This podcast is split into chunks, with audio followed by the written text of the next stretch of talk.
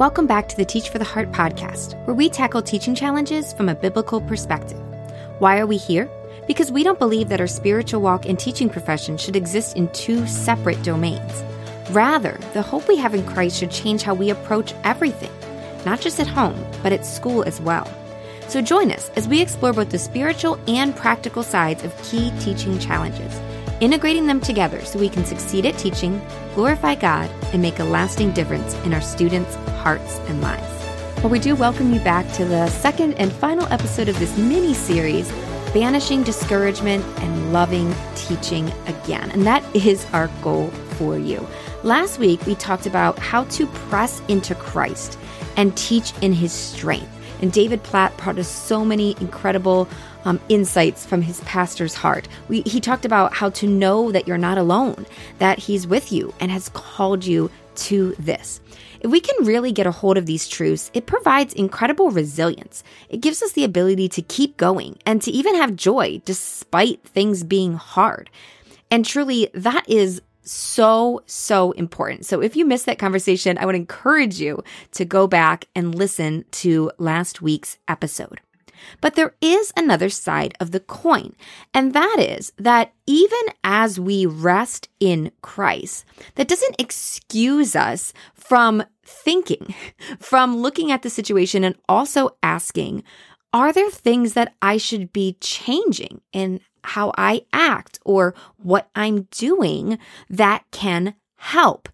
Um, and that is what we're going to talk about now. Um, God has given us the, um, we, we, talked about this back in our very first um, series on teaching challenges. We talked about how we are called to both trust God and to seek out wise solutions.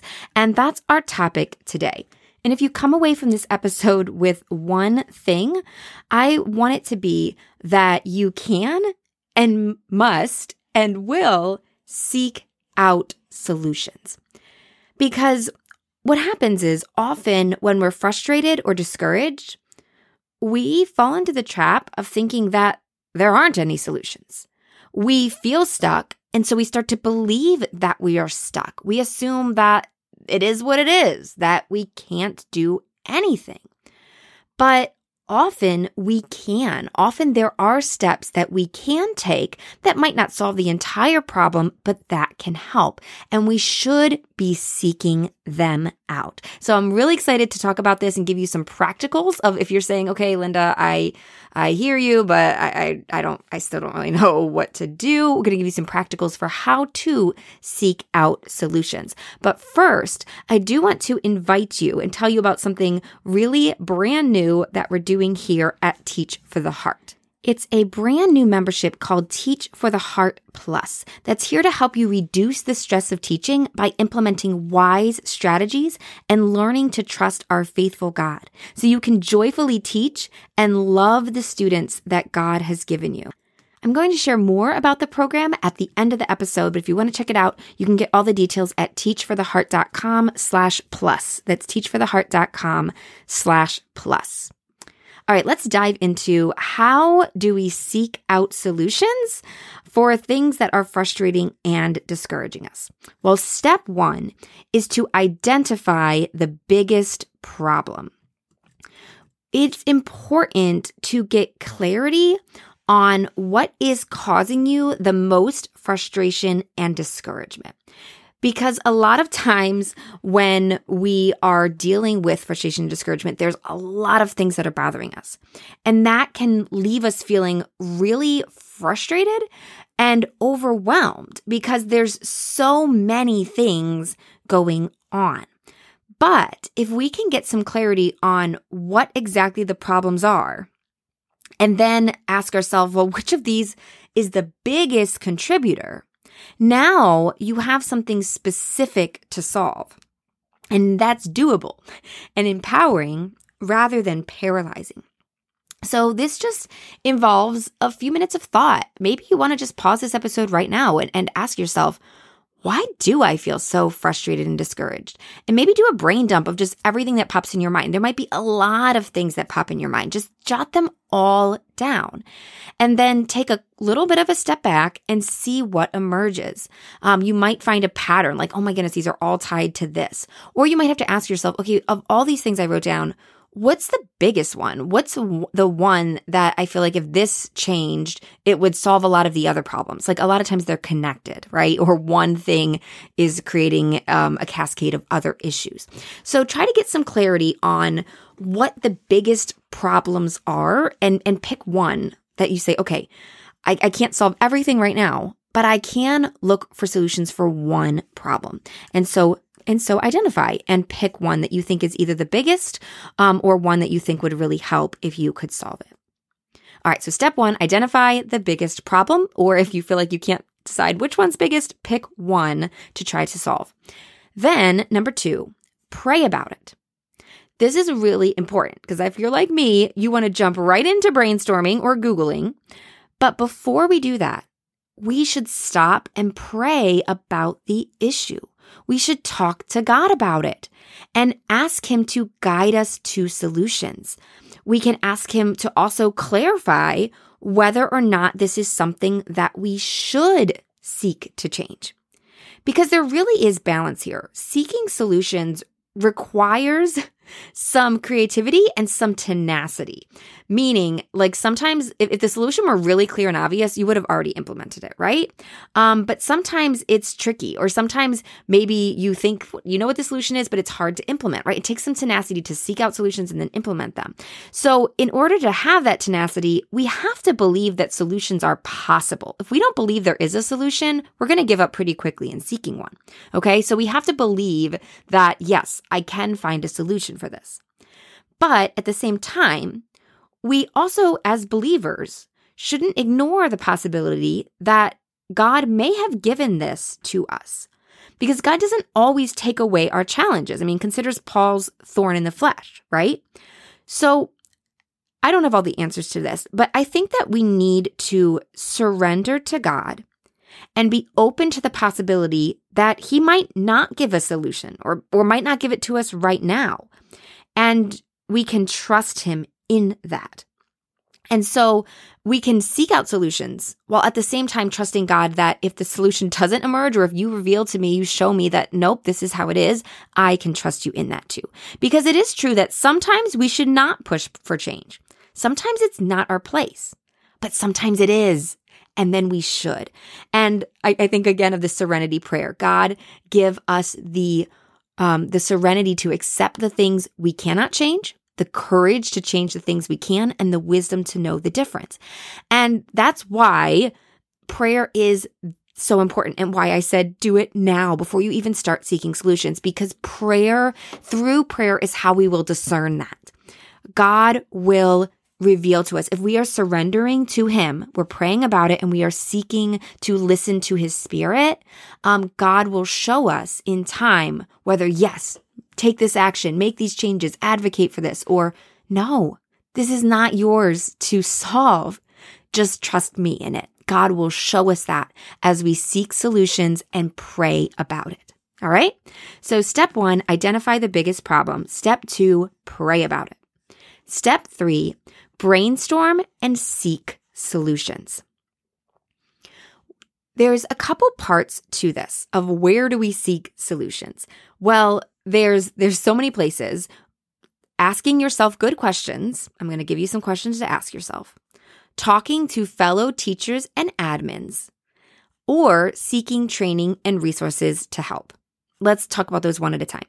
So first thing you can do is ask yourself good questions. Okay. Here's one. What do I wish were different? It's a really clarifying question to actually ask yourself, what do I what do I wish this looked like? if it weren't like this, what do I actually want? Then, once you clarify that, ask yourself, how can I get that result? How could I change things so that that? The question, how can I, is a really helpful question because a lot of times we don't ask that. We just assume we can't. But if we start asking, how could I? or or how could we or what would it take to that opens up different things in our mind. When we ask our mind good questions, it produces different answers than if we just say, ah, I can't do anything. Another question, and I got this from Angela Watson that I think is really great, is to ask, what would this look like if it were easy?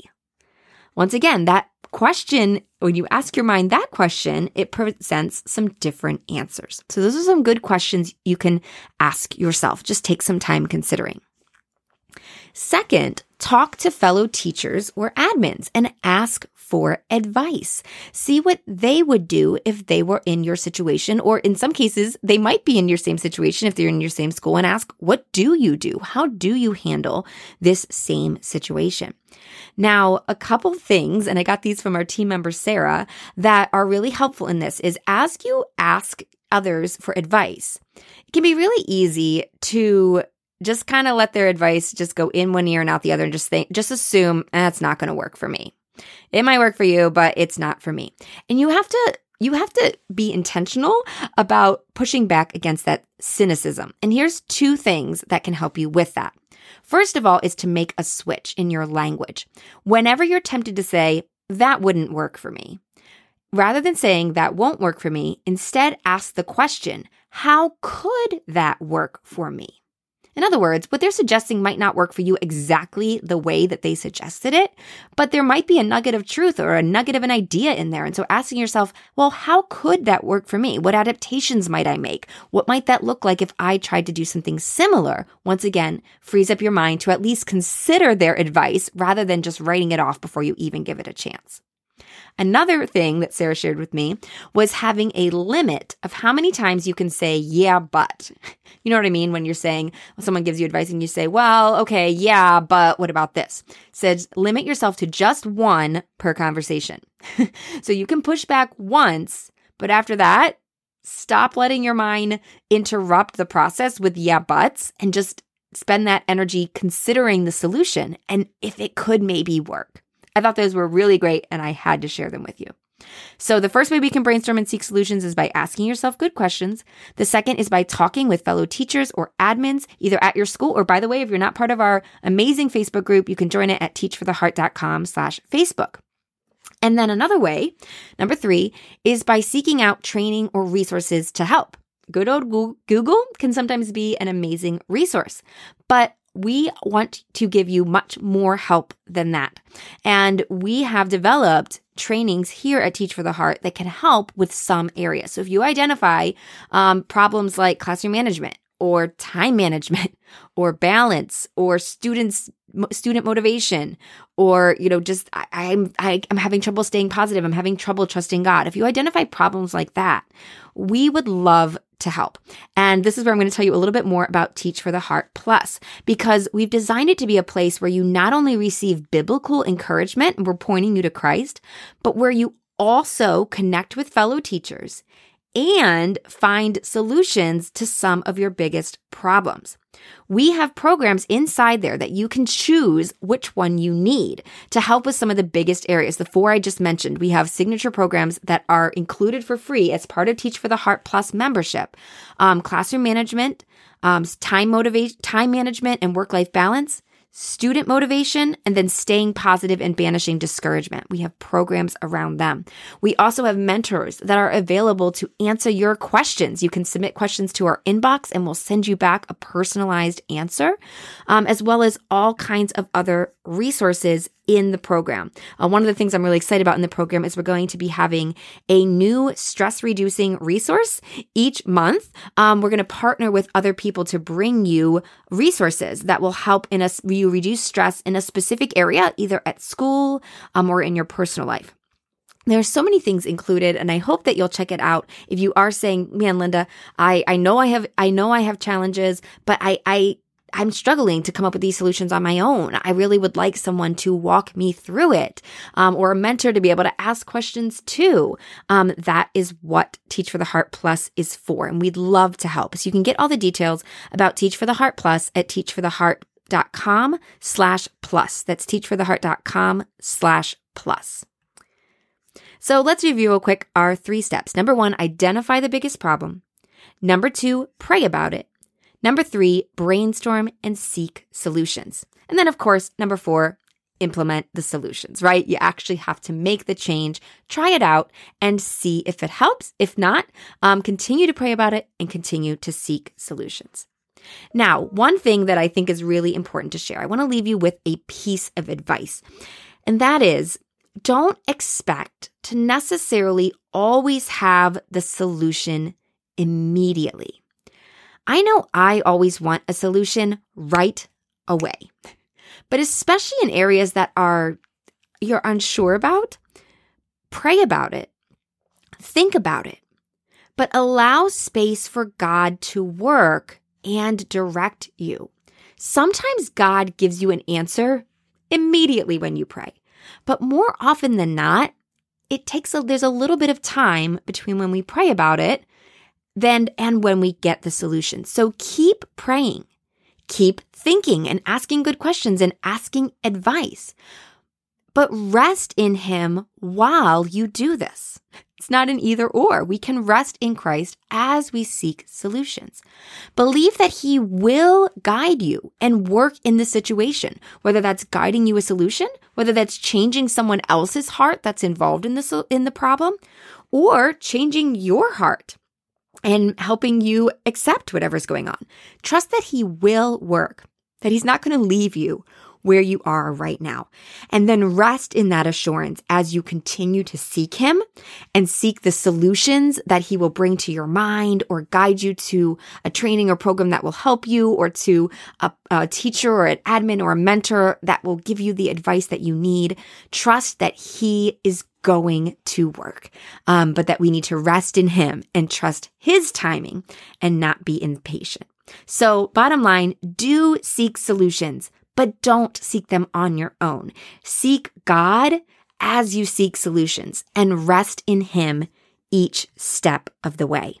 Let's take a moment and pray about this together. Father, we are coming to you right now with so many different challenges on our mind. And we pray that you will work in each heart, intervene in each situation, and help us. Teacher, think about some of the things that are frustrating or discouraging you right now and ask God to guide you um, to solutions for them.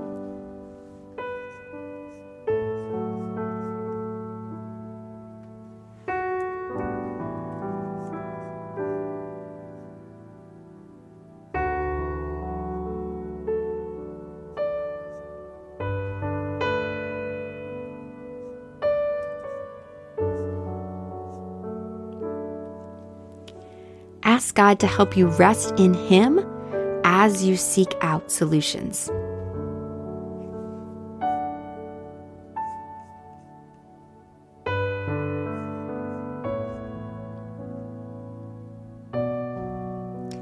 Thank God in faith that He is going to work and that He hasn't left you alone to figure this out on your own.